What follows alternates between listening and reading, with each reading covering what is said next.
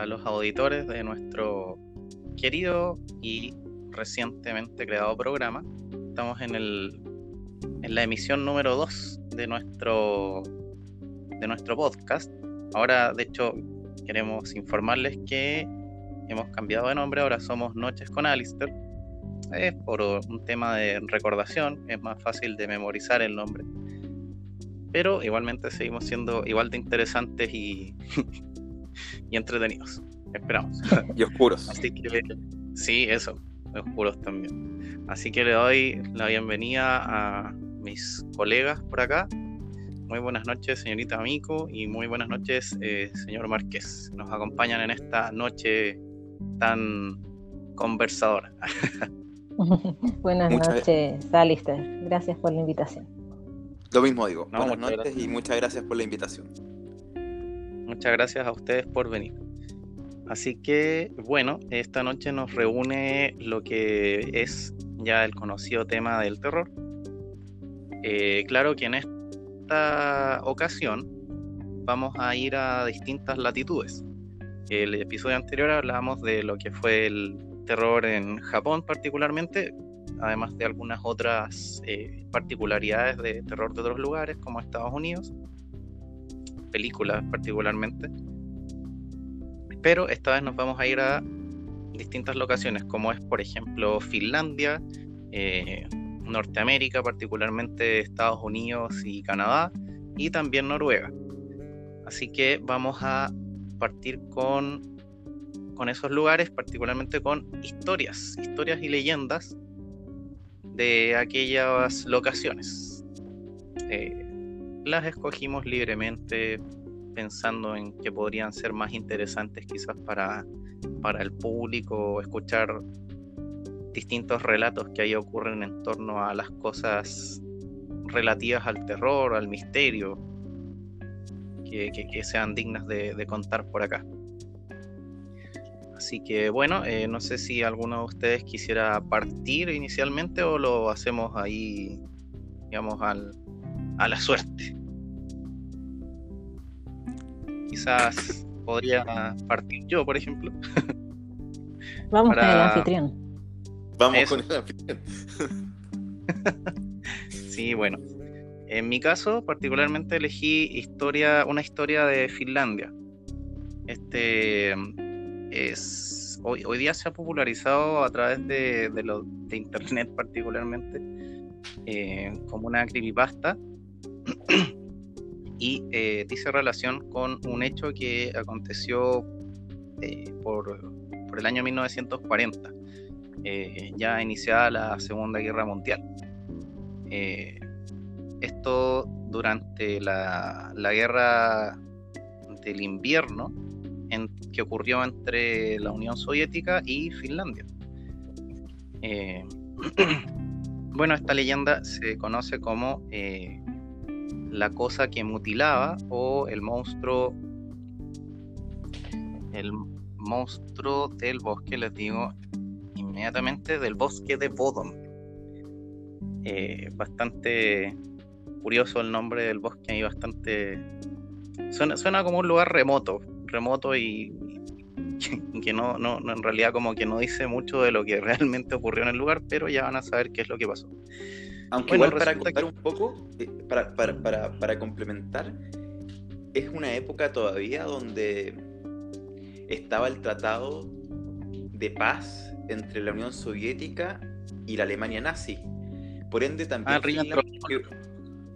Finlandia, quedó, como un país bien afectado porque por un momento tuvo la invasión eh, soviética y después la invasión alemana. O sea, hubo un país que tuvo que pelear totalmente con esos dos frentes, parecido a lo que pasó en Polonia. Que Polonia primero es eh, masacrada por la Alemania nazi para después caer masacrada con los soviéticos. Entonces, es bastante interesante cómo estos países también van quedando a la deriva de estas nuevas potencias mundiales. Antes de que, bueno, de que el año 41 Inglaterra, es Inglaterra, eh, eh, Alemania entre en guerra directa con la Unión Soviética. Sí, de hecho, eh, Finlandia resultó particularmente maltratada a través de bueno, la Segunda Guerra Mundial. Eh, obviamente durante la, guerra del invierno, que a pesar de todo duró unos tres meses. Pero claramente, de hecho, Finlandia se, vio obligada a ceder territorio la Unión Soviética y el manejo de algunos recursos. Eh, bueno, la, guerra siempre es devastadora para todas las partes, independientemente de que alguna triunfe sobre la otra. Eh, Exacto. o viceversa. No obstante, hay que mencionar que Finlandia se defendió bastante bien de lo que fue el ataque soviético, dado que los soviéticos habían elegido el método de atacar mediante unidades mecanizadas, ya sea vehículos o tanques, acompañadas también de eh, grandes cantidades de infantería.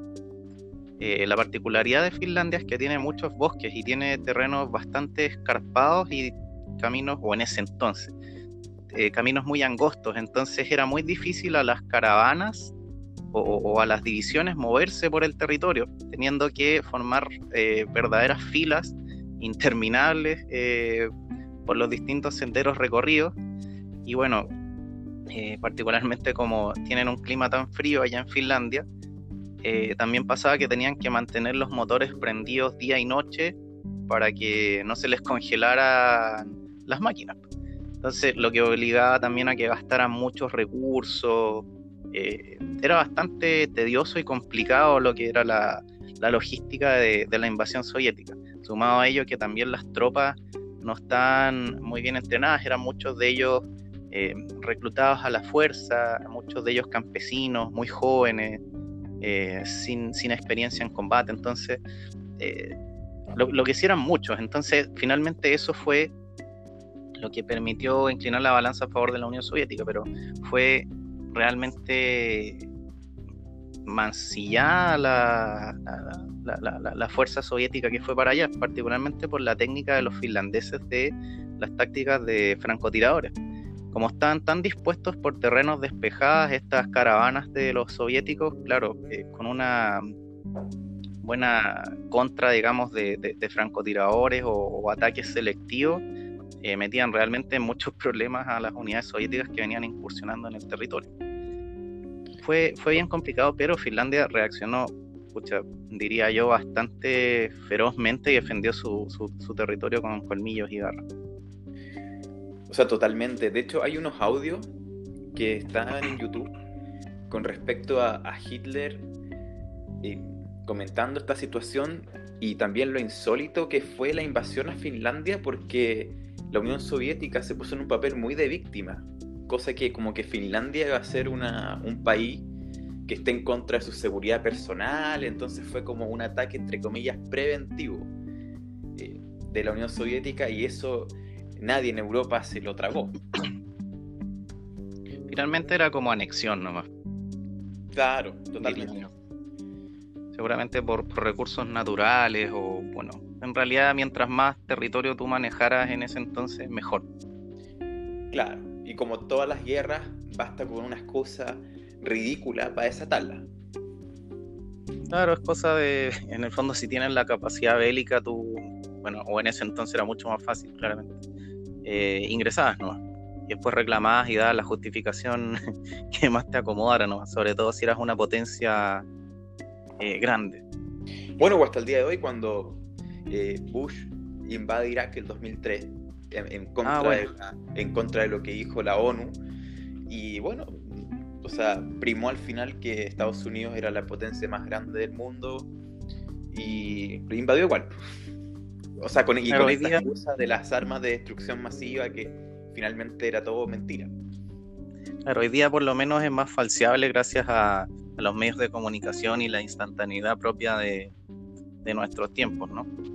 Pero, pero bueno, para, para volver un poco a lo que era el, el mito y la leyenda eh, propiamente tal, eh, igual tiene relación con, con esto de, de, lo difícil que era para los soviéticos acceder al sector. Porque, bueno, ocurrió en un momento que, eh, claro, los soviéticos están complicados porque tenían que acceder a invadir una ciudad finlandesa particularmente la ciudad de Ívalo, el, sector de Ívalo, que corresponde a un, pueblo, claro, un pueblo situado a las orillas de, del río del mismo nombre. Esto en Laponia, al norte de Finlandia.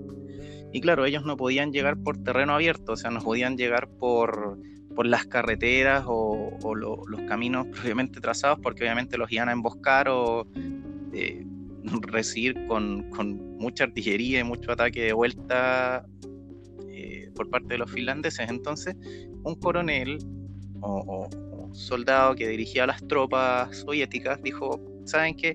Creo que deberíamos cruzar a través del bosque, en este caso el bosque de Bodom, para poder eh, acortar camino y también a la vez sorprender a los finlandeses ante cualquier eventual contraataque que ellos quieran hacer.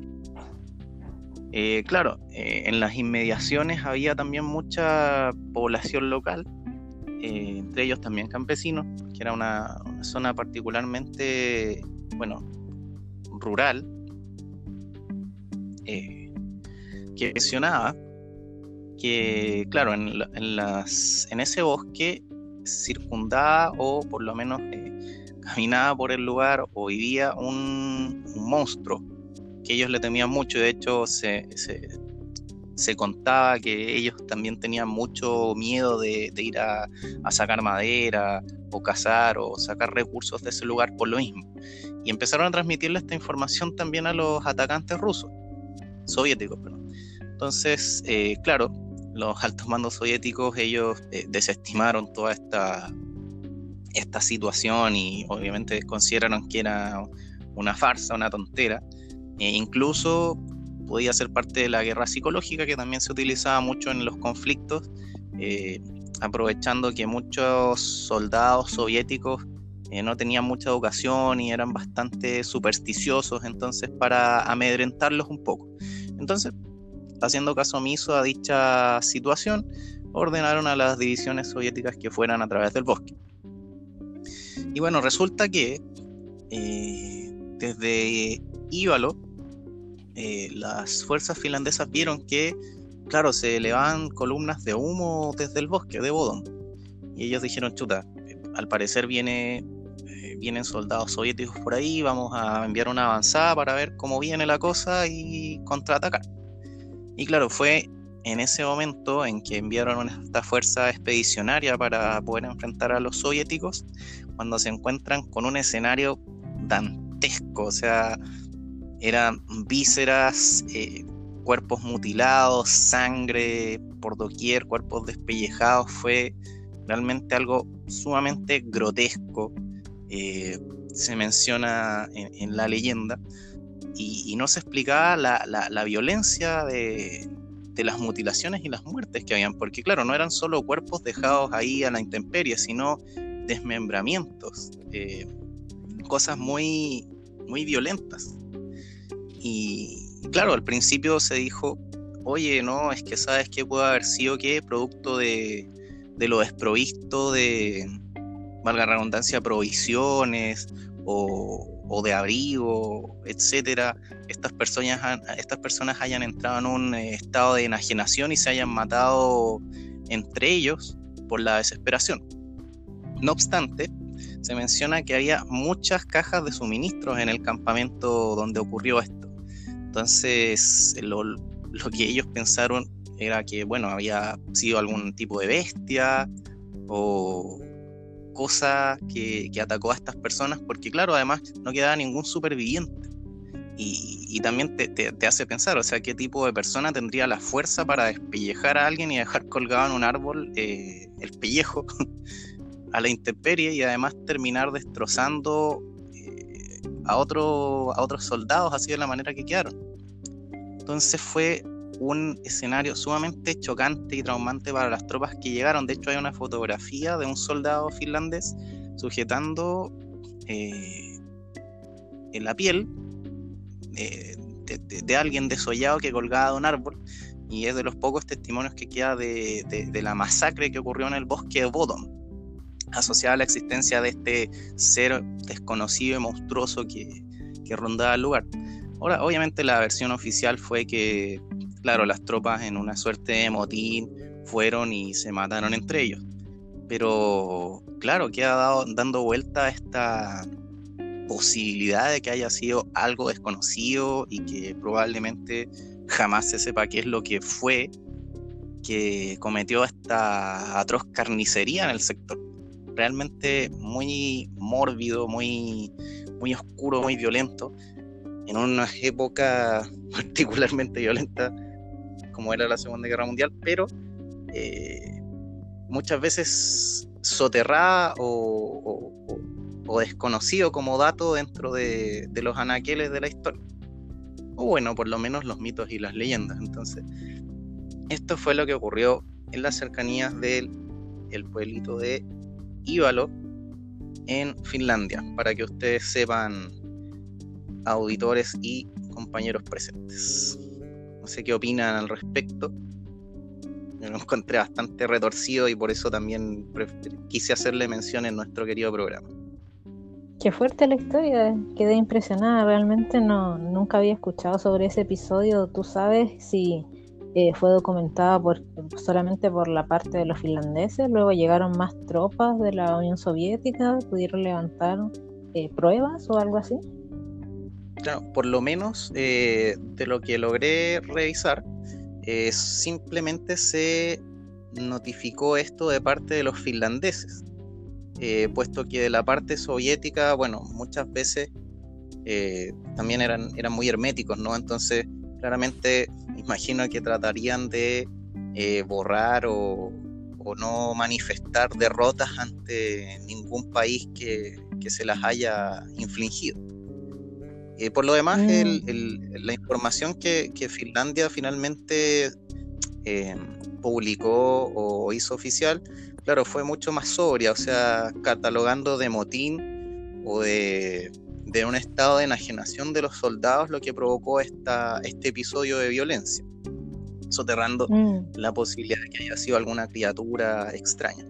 Pero, pero claro, uno queda con la duda, así como cómo alguien puede haber tenido la fuerza para destrozar cuerpos de, la manera en que ocurrió. Además que no solo de una o dos, sino que decenas de personas en un lugar.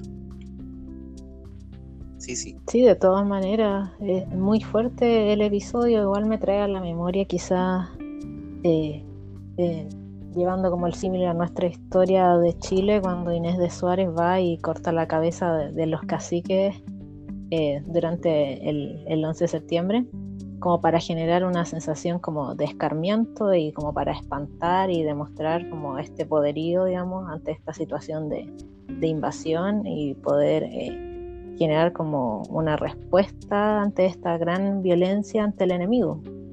Y quizás a partir de eso generar un poco la leyenda claro, quizás como para, para, poner este ejemplo, ¿no? Para disuadir cualquier intento de, de atrevimiento eh, contra, no sé, por los perpetradores de aquellos actos. Claro, como una, forma de... Un efecto, generar un efecto disuasivo. Claro, pero a través como de algo, como decías tú, muy grotesco, demasiado fuerte, cercenar cuerpo y exhibirlo. No, horrible, claro, es casi como, como, como exhibir trofeos, ¿no? Trofeos como retorcidos ahí para poder espantar a, a quien se atreva a hacer lo que tú en el fondo le estás diciendo que no haga. Horrible. Claro, en el fondo es como para llegar a ese extremo casi de decir de que más que un poderío ya casi somos capaces de, no sé, cometer canibalismo poco menos. Claro, no, realmente bastante oscura la, leyenda, que por lo demás, de hecho, hasta el día de hoy es, recordada. Incluso se menciona que eh, unos chicos eh, locales fueron al lugar eh, como para ver si realmente esta leyenda era cierta y claro, estos días después se encontraron solamente sus cosas y de ellos no se supo más, se dieron por desaparecidos, entonces después de años se, ha mantenido vigente el misterio en torno al bosque de Bodom y a la, criatura ahí que, que mutila. Realmente eh, notable, por así decirlo, dentro del mundo retorcido. Sí, también me recuerda un poco a lo que estuvimos comentando antes de, preparar el programa acerca de la criatura del Wendigo. Esta criatura que, claro, que los norteamericanos mencionan mucho dentro de, sus leyendas como este ser que aparece en los bosques y que también tiene esa capacidad, digamos, de, de, poder eh, destrozar cuerpos y atacar con grandes dientes, con grandes uñas y en el fondo prácticamente hacer desaparecer a sus víctimas. Claro, que, de hecho es, la leyenda que tú habías seleccionado, ¿no? Como para... O sea, en el fondo había estado como un poco curiosa de, conocer acerca de, las leyendas de, de Norteamérica o de Estados Unidos especialmente porque es una nación relativamente nueva. Entonces, mm. como un poco explorar acerca de las influencias o de otras culturas que, podrían haber llegado y haber heredado un poco la, tradición en cuanto a leyendas o a terror. Y claro, aparece uno de, dentro de esas leyendas, este personaje del Wendigo que yo, bueno, personalmente nunca había escuchado acerca de él.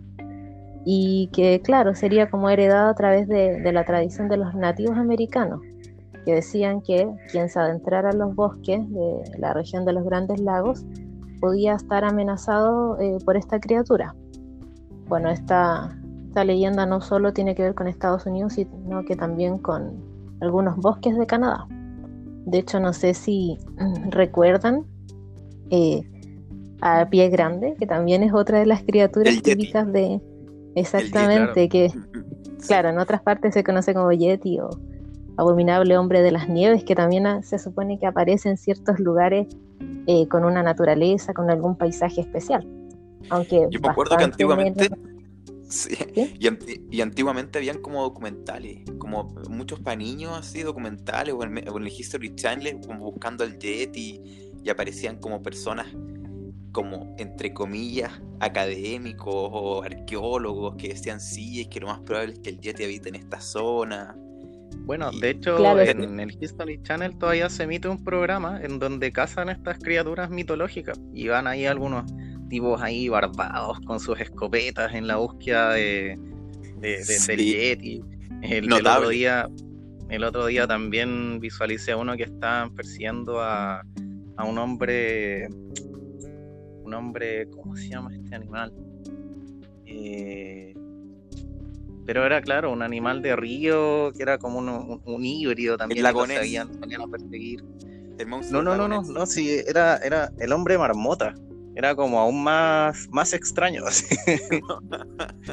Entonces, pero, pero claro, es, es parte, digamos, de, del folclore que de repente crean estas criaturas muchas veces antropomórficas y que han quedado en el, en el acervo cultural de, de los distintos pueblos.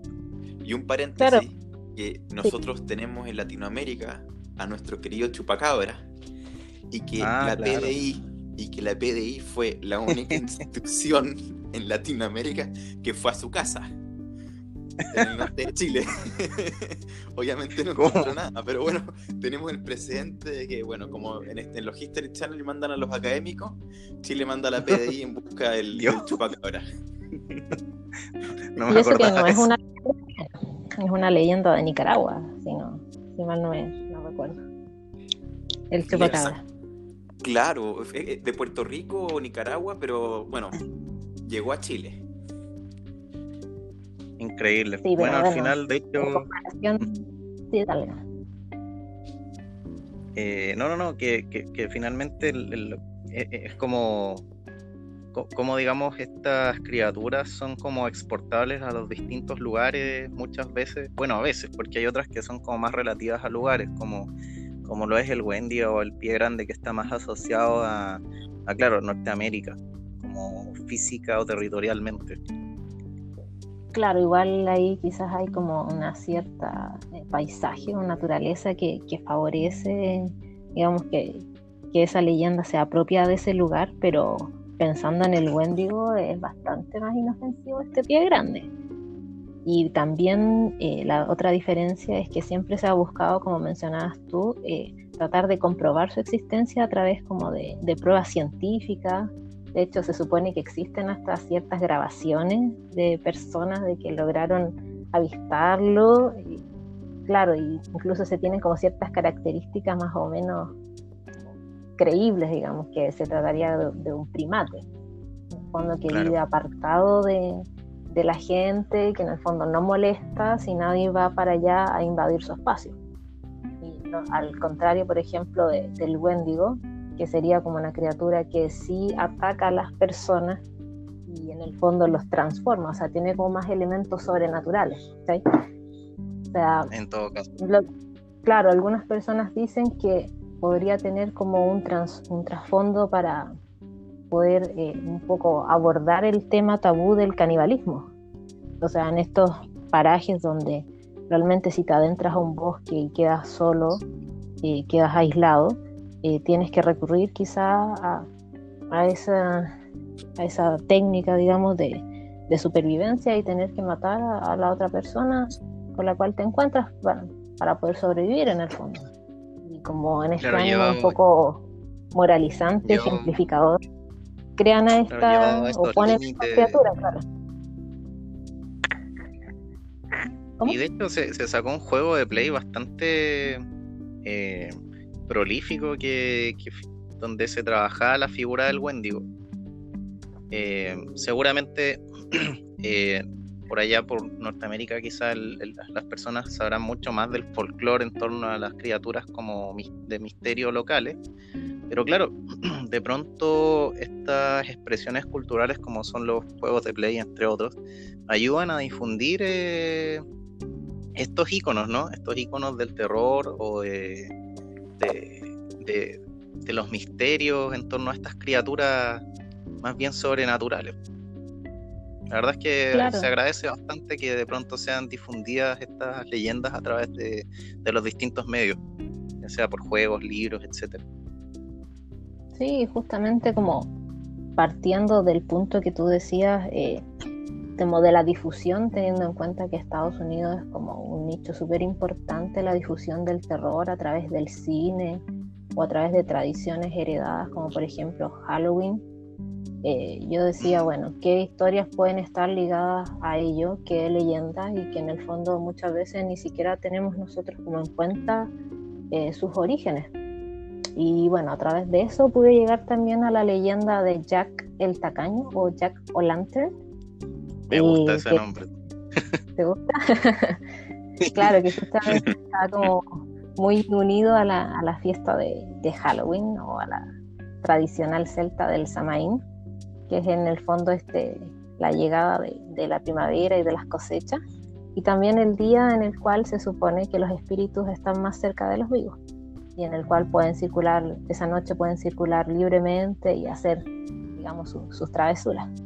Bueno, y en este contexto es que se supone que las personas, eh, principalmente los irlandeses, trajeron esta leyenda a Estados Unidos, que decían que en la noche veían como ciertos espectros, que ellos, claro, denominaban como espíritus, así los podían identificar, pero que ahora realmente sabemos nosotros que quizás tienen que ver con gases de putrefacción, por ejemplo, en sectores eh, de cosecha o de cementerio. Bueno, dentro de, estos espectros que ellos veían, eh, se encontraba la figura de eh, Jack el, el, tacaño. ¿Quién era este Jack el tacaño? Era probablemente un herrero o un simple campesino que un día se hubo la ocurrencia de salir a beber con el mismísimo diablo. El único problema era que después de beber muchos tragos no tenían cómo pagar la cuenta. Entonces este Jack tuvo la ocurrencia de decirle al diablo que por qué él con sus poderes no se convertía en moneda y así zafaba. A lo cual el diablo accedió. Pero vino ahora la pillería de este Jack tacaño, que se guardó la moneda, la cual estaba contenida el diablo, y se la guardó en su bolsillo junto a una cruz. Entonces el diablo no pudo salir de ahí, y este Jack siguió utilizando la moneda eh, durante bastante tiempo. Pero bueno, no todo puede terminar así. Y llegó el día en que murió Jack. Y obviamente no pudo ingresar al cielo, con todos los pecados que había cometido. Pero tampoco pudo ir al infierno, porque el diablo estaba enojado con él por el tema de la moneda. Pero como quedó ahí vagando en la tierra, el diablo decidió tirarle algo así como una brasa para que no quedara en la oscuridad. Entonces este Jack, que era un pillo, agarra esta brasa y la pone dentro de una calabaza. Entonces allí se da ese juego de querer siempre relacionar las calabazas con los espíritus. De hecho, ustedes yo creo que tienen que haber visto mucho cómo en las casas de Estados Unidos adornan con las calabazas. Sí, claro. De hecho, les llaman Jack O' Lantern. Claro, o sea, yo nunca había escuchado, por ejemplo, como el origen de, de esta leyenda. Solamente había visto las calabazas y que las adornan, que le ponen como estas caras monstruosas justamente para que este Jack, que quedó vagando por el mundo, no vaya a echarles maldiciones y arruine sus cosechas o, o haga cosas malas con su familia. Y los ponen mucho también como en la copa de los espantapájaros, ¿cierto? Porque es como una onda más rural también, como las cosechas, cuando tienen estos espantapájaros y muchos les ponen eh, una calabaza en la cabeza. Claro, en el fondo es como para espantar, no es tan específicamente quizás a Jack, pero sino a cualquier espíritu que pueda ir como a molestar o que pueda arruinar justamente las cosechas o pueda hacer algún mal, porque obviamente que en Halloween tienen como la oportunidad de, hacer lo que quieran los espíritus y eso es como justamente el centro de, la festividad. De claro, de hecho es donde eh, está más como cercano el límite entre el mundo espiritual y el mundo eh, físico, digamos. Claro, de hecho, si vamos como a la literatura, incluso en el, en el relato de El jinete sin cabeza, de Sleepy Hollow, eh, podemos ver como Washington Irving también menciona eh, la presencia de, calabazas, como para relacionarlo con, el jinete sin cabeza que también se supone que vagaba por las calles eh, sin su cabeza. Hay una película también de eso. Sí, claro. primero está la leyenda y la película. Sí. Y eso también es, heredado de la tradición irlandesa que se supone que, era un soldado eh, que pierde en batalla la cabeza y que luego de eso queda como perdido porque nunca pudo obtener como un, entierro digno. Y también hay un sincretismo de, religioso, porque si bien dicen que puede ser que sea una tradición celta, está muy presente el diablo, el infierno, y todos sabemos que la religión católica es una religión que tiene una, una obsesión por el diablo. Todo era demoníaco, por ende en todas las colonias, y se da hasta mismamente acá en Chile, siempre el diablo está presente en todo, en pactos, en cosas que estaban fuera de, lo, lo, que era el culto oficial, o sea que es una religión constantemente... Eh, que, habla del diablo, que lo ve en todas partes. Y claro, en, términos normativos. Exacto. Entonces también ese diablo como particular irlandés también es algo muy relacionado con la cultura católica, de que no se puede ir al cielo, eh, la presencia del diablo en, en, también el alcohol, ahí que está tomando con el diablo, y, es interesante. Bueno, la avaricia, ¿no? Que uno sea tacaño también es un algo como pecaminoso. Claro, son muchos valores eh, puritanos probablemente que, se traen los irlandeses eh, a través de, la migración, que también en el fondo quieren retocar o esconder el origen celta de, de la fiesta de Halloween, transformarla realmente como en esta víspera de todos los santos. Una, fiesta, bueno, que una de mis favoritas, de hecho, es que contiene tanto, tanto material, tanto mito, tanto leyenda, y además uno se puede poner disfraces. Claro, ¿no? Y eso es como un lugar tan común, es como un estereotipo tan gringo que yo dije, ya, tiene que ser necesario hablar algo más legendario sobre Halloween. Muy buena elección. muy buena elección. y, me quedé pensando también cuando dijiste el tema de la sobrevivencia, de, que muchas veces en esas etapas límite, eh, las personas como que, bueno, acá pasó también que hubo unos rugbyistas uruguayos que quedaron en, en la cordillera Ah, y la cordillera estaba nevada y a los que morían se comían también pedazos de su de sus cuerpos y bueno también esa como re- reacción natural de sobrevivencia la podemos también ver en, en el caso soviético ¿no? que la información claro. oficial del gobierno finlandés era que hubo como un motín interno. Ahora lo que no calza y lo que podría haber estado también exagerado es la forma de, de, de- de- de esos- de esos cuerpos, porque realmente motines han habido en todas las guerras que el mismo ejército se agarra entre ellos en, en noches de, de alcohol o de estrés, etc. Pero tampoco con ese nivel de ensañamiento. Y también lo, lo- Claro. lo que me causó la curiosidad de, de- de- de esas dos naciones es que igualmente, como dices tú, la Unión Soviética siempre fue bastante hermético con respecto a todos estos casos porque su misma filosofía era súper científica. Piensa que eh, ellos se denominaban socialistas científicos, era como el socialismo real, que- y, y eran ateos, entonces como que todas estas leyendas de los distintos pueblos o incluso de ellos mismos, al menos en un grado como oficial, eran súper mal miradas.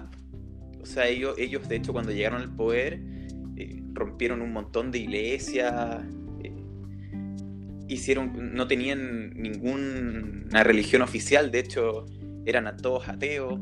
Entonces también se da esa cosa como entre una civilización como portadora del ateísmo, que fue toda esta cortina de hierro en Europa que, que tiene altos índices hasta el día de hoy de ateísmo, los más grandes del mundo, comparado, o, sea, sí, comparado con eh, el resto de, Europa que sigue manteniendo su- sus tradiciones más antiguas. interesante sería quizás que en otro programa revisáramos las leyendas eh, rusas, ¿no? Porque, bueno, claro, es que en Rusia no es la Unión Soviética, pero de pronto muchos de los íconos o, la épica de la Unión Soviética se toma hoy día por la administración eh, del actual gobierno de Putin. Entonces se, se sigue con ese, digamos, eh, eh, ese cariz como cientificista, como hermético. Y claro, ¿por qué no decirlo ateo también? O sea, obviamente están las comunidades ortodoxas allá que son muy importantes. Pero Sí. eh, hoy día, eh, claro, está esto del racionalismo eh, férreo y de pronto invisibilizó muchas veces estas costumbres y, y por qué no también como las explicaciones no racionales a eventos extraños como ocurrió la, la- masacre del bosque. Obviamente iban a decir, no, es que claramente esto no puede haber sido un monstruo extraño, fue un motín. ¿Por qué? Porque es lo más lógico y, y, y nosotros como, eh, como sistema racional no podemos empezar a pensar en cosas supersticiosas. Así que Sí. quizás en otro programa podamos revisar leyendas de Rusia, que es un Exacto. territorio tremendo y por lo tanto imagino que debe haber muchas muchas cosas ocultas por ahí. Se me viene a la mente, por ejemplo, Baba Yaga. No sé si ustedes han escuchado a Baba Yaga. No, no. Eh, No. que claro se popularizó con, con la película de Keanu Reeves Eh, que dicen que es como el hombre del saco o también que es una Ah. bruja que, que se come a las personas y que va en una casa particularmente curiosa que es una casa con patas de gallina y se mueve es bastante como como bizarro en el sentido anglosajón de la palabra el, el ser este Baba Yaga es cómo se llama este la película de Keanu Reeves pero pero ustedes cachan cuál es ¿no? En John Wick. Eso, sí, ahí le mencionaban a él como el Baba Yaga, como el hombre del saco. Ah, sí, Pero claro, es como, tan universal el nombre del saco. claro, Sí. es como el símil del hombre del saco, pero en, en Rusia. Eslava. El viejo el saco. Es- claro, claro, entonces ahí quizá, bueno, haciendo, ya, que- ya que mencionaste Rusia, se me ocurrió mencionar ahí un, un exponente de los mitos o y ahora, de localidad. Es súper importante eso que dijiste con respecto a Putin, porque Putin llega al poder el año 2000, me parece, después de, que la Unión Soviética cae el 91, y Boris Yeltsin elimina todo elemento que recordara a la Unión Soviética. Entonces se crea un nuevo himno en Rusia, la nueva bandera, para las marchas militares se dejan de lado los elementos soviéticos. Entonces él trató de hacer como, como que esa historia no, no, haya existido nunca. Y Putin cuando llega al poder, tenía como dos años en el poder y él restablece el himno de la Unión Soviética, pero le cambia la toda letra. esta épica también. Y toda esta épica, él empieza a valorar el ejército. el ejército, la guerra, o sea, la conmemoración a la derrota alemana, eh, que, ellos denominan la Gran Guerra Patria, porque la primera, la, guerra patriótica es contra el ejército de Napoleón de Francia, y después contra Hitler le dicen la Gran Guerra Patriótica, no le dicen Segunda Guerra Mundial, como en el resto del mundo. Y Putin empieza también con este, bueno, él, él dijo que él quería que Rusia sea igual de importante como cuando existía la Unión Soviética. Y lo logró. Hmm. A nivel internacional sí está bastante bien posicionado lo que es eh, la administración de Putin en este momento. Y bueno, sobre todo si es que ahora se hacen las reformas constitucionales que le permitirían estar ilimitadamente en el poder. Total, o sea, claro, una, unas reglas bien extrañas porque se dice, un, se dice un país democrático. Sí, son, son sistemas democráticos que de pronto son algo, eh, tienen sus claroscuros, entonces hay muchas cosas cuestionables y particulares de lo que ocurre en Rusia. Es, es bastante como fenómeno político fascinante eh, lo que ocurre ahí. Eh, el control estatal sobre los privados, pero pese a ello que eh, de todas formas tienen una cierta alianza, tampoco es que se enajena con ellos, entonces es bastante curioso lo que ocurre ahí en, en la Rusia. Hay unos libros por ahí que son bastante decidores al respecto. Pero lo interesante también es ver cómo es un país que la clase política somete a los demás poderes de la sociedad. Por ejemplo, hay eh, mismas reuniones televisadas donde Putin está obligando a empresarios a firmar frente a las cámaras, les guste o no. Y, eso, ah, como lo que pasó con, esta empresa de hierro que había dejado desempleados no sé cuántas personas y dijo, oye, ¿sabes qué? Fírmame esto y me los reincorporas a todos y, ya. O sea, e, exacto. Y acá en Chile, por ejemplo, o en muchos países, eh, pongamos, eh, neoliberales, cuando se abre la economía, vemos una situación inversa, como que realmente vemos un poder que podemos ver, que son los políticos votando, rechazando leyes, pero por detrás, el poder que no se ve es que esos políticos están eh, sometidos a un poder empresarial que es el mismo poder que, les da a ellos eh, beneficios y les da plata y también les da eh, plata para las campañas, etc. Entonces vemos como un rol inverso. Claro, de pronto eh, sucede que también los modelos económicos de los países eh, también favorecen ese tipo de relación entre lo político y lo privado. Eh, considerando que, bueno, por lo menos Chile y muchos países sudamericanos somos exportadores de cosas, entonces el área privada tiene mucha más relevancia y, digamos, influencia sobre el ámbito político, aunque bueno, son cosas complejas. Son cosas complejas, porque antiguamente estaba muy mal visto que el político se relacione con, las empresas o que, o que las empresas se relacionen con lo político por eso mismo. Porque al final tú estás gobernando para un grupo y no para, para una población. Así es. No, de hecho, bueno, eso también es terrorífico, ¿no? Bueno, que, bueno, nos estamos un poco alejando del tema, pero sin duda que es, algo muy,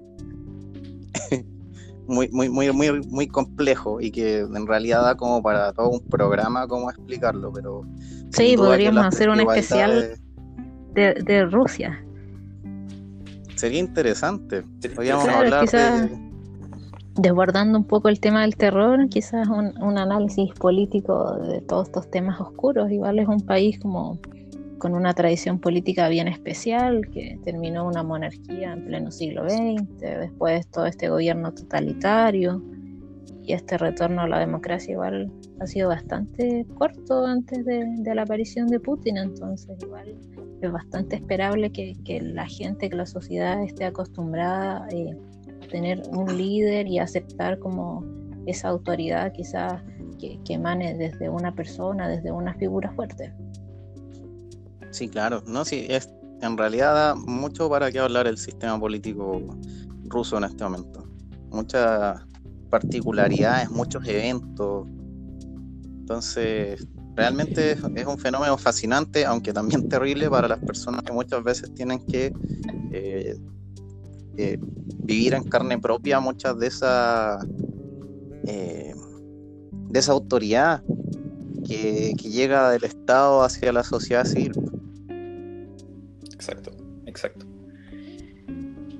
Y, el, tema de Estados Unidos a mí me, resulta pero interesantísimo como Mico aborda.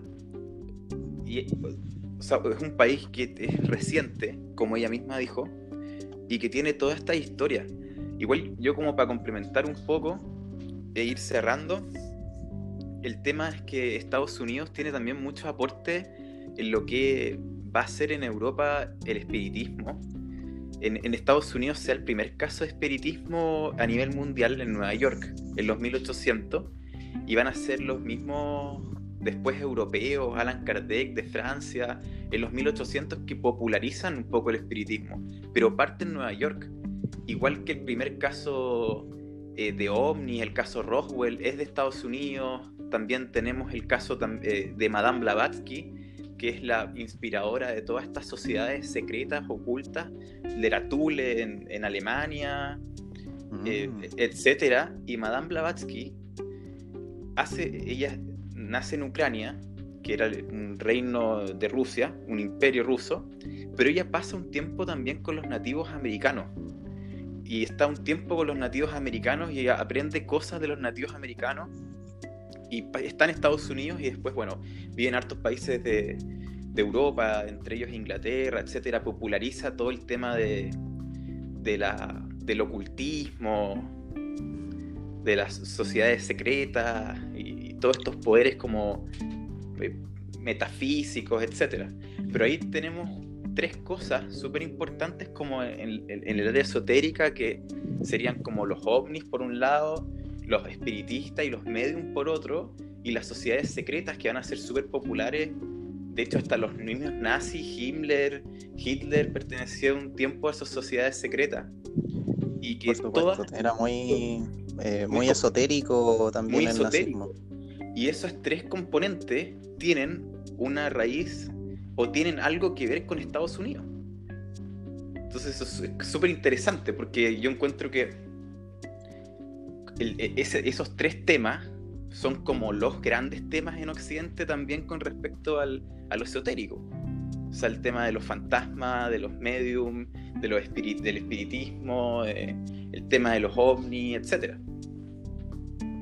Sí, sin duda hay, hay mucha contribución de, de, la cultura estadounidense en lo que es eh, lo oculto, ¿no? Eh, lo esotérico lo paranormal, las teorías conspirativas. Sí. claro.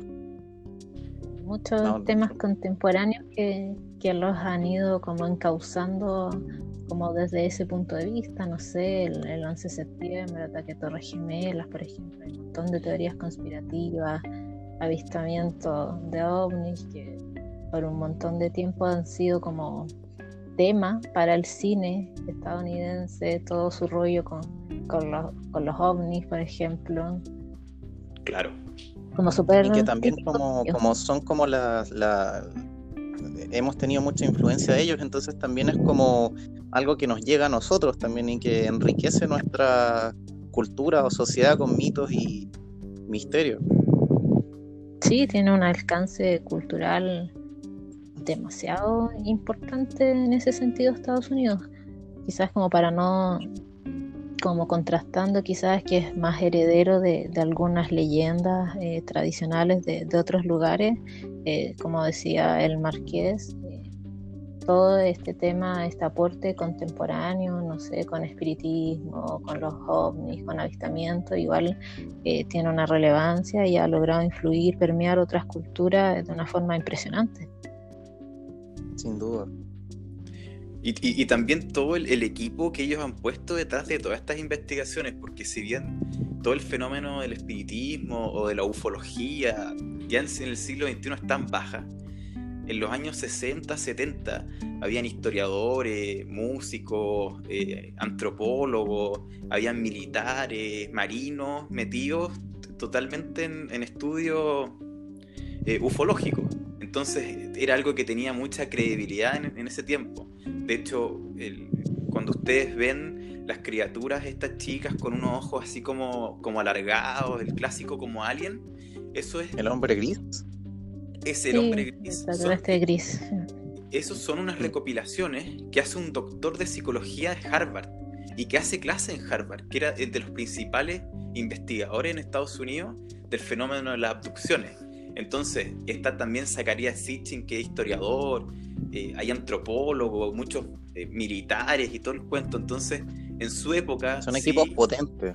Sí, fue en su época equipos potentes, y, y si a eso le sumamos todo lo que contribuyó el cine o como la cultura pop, eh, el área 51, etcétera, como que fue como aleonando el mito, pero claramente en este siglo XXI están como, está como a la baja todo lo que es como más paranormal, encuentro.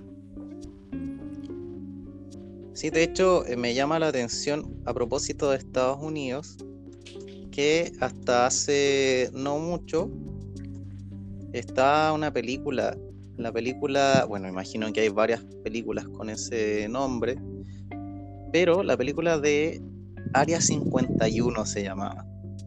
Este, y es del año 2015.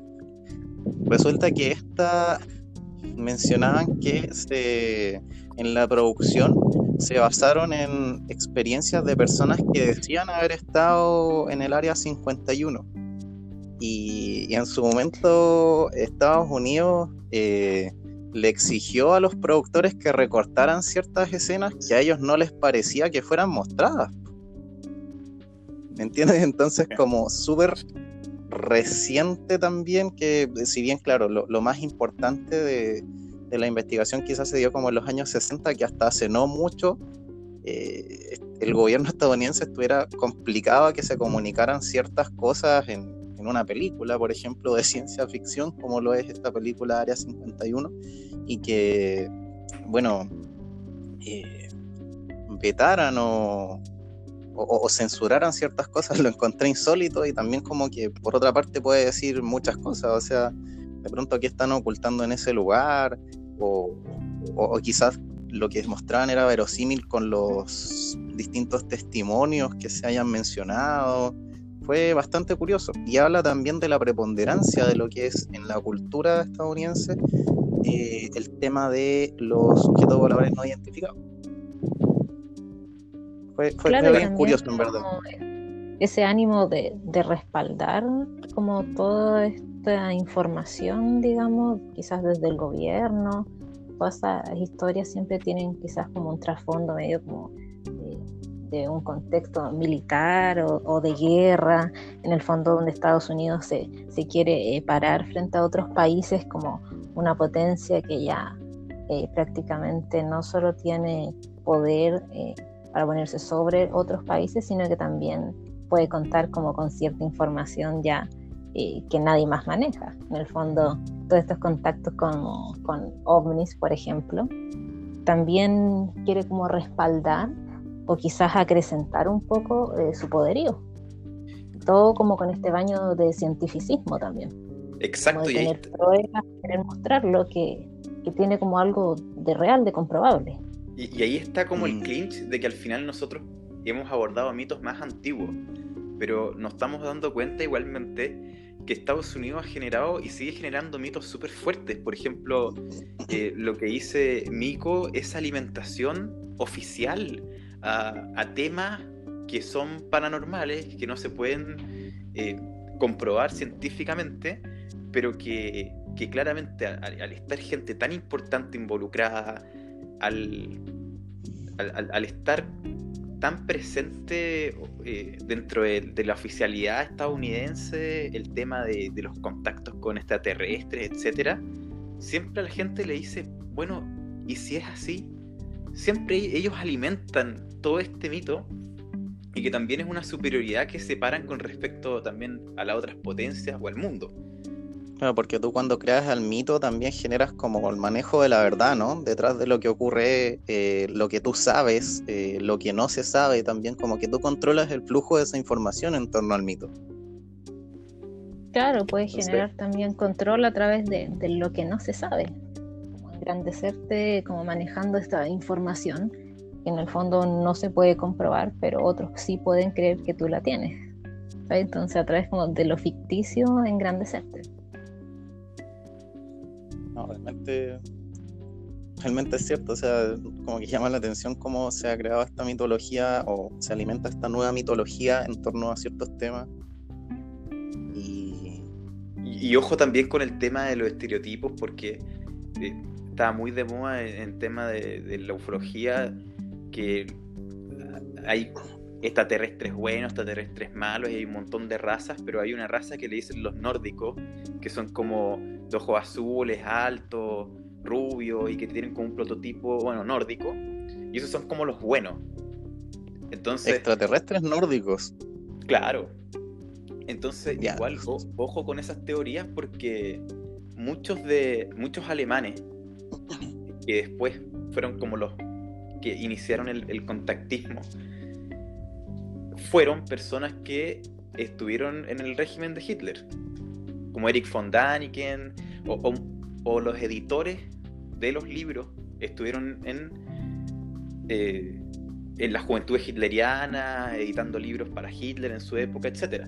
Entonces, toda esta cuestión sin ningún tipo de ciencia detrás de que uy, tengo un contacto con una civilización de afuera y me dicen que aquí como que los buenos son los rubios de ojos azules. Entonces igual es algo Claro, te puede dar todo un, digamos, una especie de empoderamiento en torno a verdades eh, parciales, ¿no? Que de pronto tú te, dotes de una autoridad o de un conocimiento arcano y que, que, el otro no lo puede ver, pero que es verdad. Y eso te empodera y te valida ante grupos que quizás puedan seguirte. Exacto.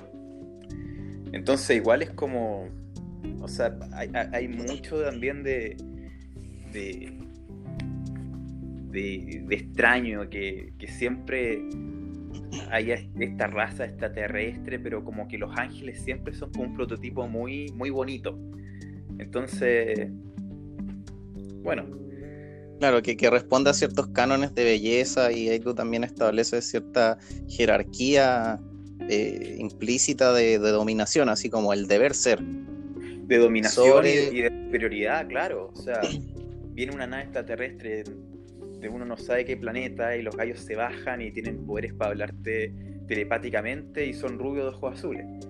Entonces, y miden dos metros. Tiene un, potencial, tiene un potencial nefasto. exacto, o sea, o sea de hecho el, trasfondo es como, bueno, son superiores. Y si es que ese parámetro lo llegamos acá a la Tierra, entonces, ¿qué? Entonces, e-, es como muy parecido a la teoría esta alemana de que ellos eran una raza superior y por el tema del darwinismo social y entonces como que tenían que... El supremacismo racial. Exacto. Entonces como que mucho... Bueno, hay mucho, muchas teorías, muchas cosas que, que quedan ahí por, por desvelar, Alistair. Sin duda. Y que esperamos poder conversar en futuras sesiones, programas que vamos a, realizar. De hecho, sí, de todas maneras nos hace falta como una segunda parte de este capítulo. Estaría bueno para profundizar ahí en lo que sería Estados Unidos, lo que sería Rusia, para hablar de su muchas leyendas escandinavas por, por abordar. Claro, para el próximo capítulo también podemos hablar el tema de, de este del, satanismo en este Noruega, todo este cuento de este metal extremo que agarra el, satanismo y, también lo mezcla con lo pagano y con lo anticristiano, y todo el cuento este. De esa banda tan controversial que tú mencionabas. ¿Mm? Eh, Marqués, de esa, de esa banda eh, nórdica tan controversial que tú mencionabas. Mayhem, sí. Sí, eh, totalmente. Realmente digna de mencionar en nuestros podcasts eh, particularmente por sus hechos bastante retorcidos y como surreales, ahí que es lo que, podemos conocer. Pero eso será parte de otro programa. Vamos a dejar el enganche ahí para que puedan seguirnos en nuestro próximo, nuestra próxima transmisión. Exacto. Así que, bueno, mis queridos auditores, no, no sé si nuestros anfitriones aquí también quisieran agregar algo más a nuestra nuestra noche de, conversación.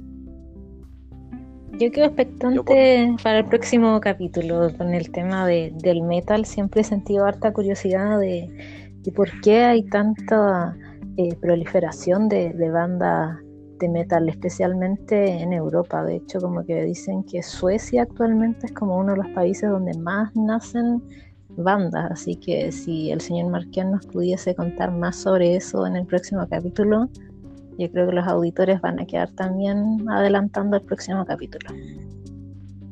Sí, no. Sí, hay, mucho, hay mucho metal allá en, Europa. Y de hecho hay un grupo que es finlandés que se llama Children of Modom. Yo no sabía por, cómo, por qué se tenían ese nombre, pero ahora que Alistair explicó la historia, ahora me calza porque ellos se llaman Children of Bodom, deben ser de estos, en honor a estos jóvenes que desaparecieron en esa zona. Pero sí, hay mucho, hay mucho metal ahí. Eh, hay un festival que se hace en Alemania que se llama el Wacken o el Wacken, que van grupos de todo el mundo y, es como una contracultura súper fuerte. Y, y bueno, lo, y lo curioso que el, el, paréntesis es que todo este metal como más radical, también como que la cuna es Estados Unidos. O sea, como que también es una, influencia, la influencia gringa en el sentido cultural es súper potente. Todo, todo ahí, todo eso podrá ser explorado en nuestro próximo capítulo. Yo también quedo bastante expectante para poder conocer los secretos ahí de esas bandas tan misteriosas. Uh, asesinatos, muertes, cárceles, eh, quema de iglesias de la Edad Media, mafia entre medio. Bastante sordio, así que ya saben, para la próxima sesión como una, como una mucho material. Ese grupo Mayhem vino a Chile ¿ah? hace como dos años, parchado sí, como que claramente murieron la mitad de sus integrantes, entonces vino con una formación eh, más parche, pero estuvo acá en, la, en la Blondie mira. Así que, bueno, quedamos, quedamos expectantes de lo que nos pueda contar eh, el señor Marqués respecto a aquello. Chile no está, Chile no está salvo de, Satán, parece. No, para nada. Sobre todo si, si vienen también en aviones con el logo de Iron Maiden y todas esas cosas, ¿no? Que el Papa después dice que está mal. bueno. Mira, pero yo, creo que el verdadero Satán puede que esté metido ahí en, tú sabes dónde. Ah. Eso es más complicado, ¿no? Complejas ahí. Está, ah.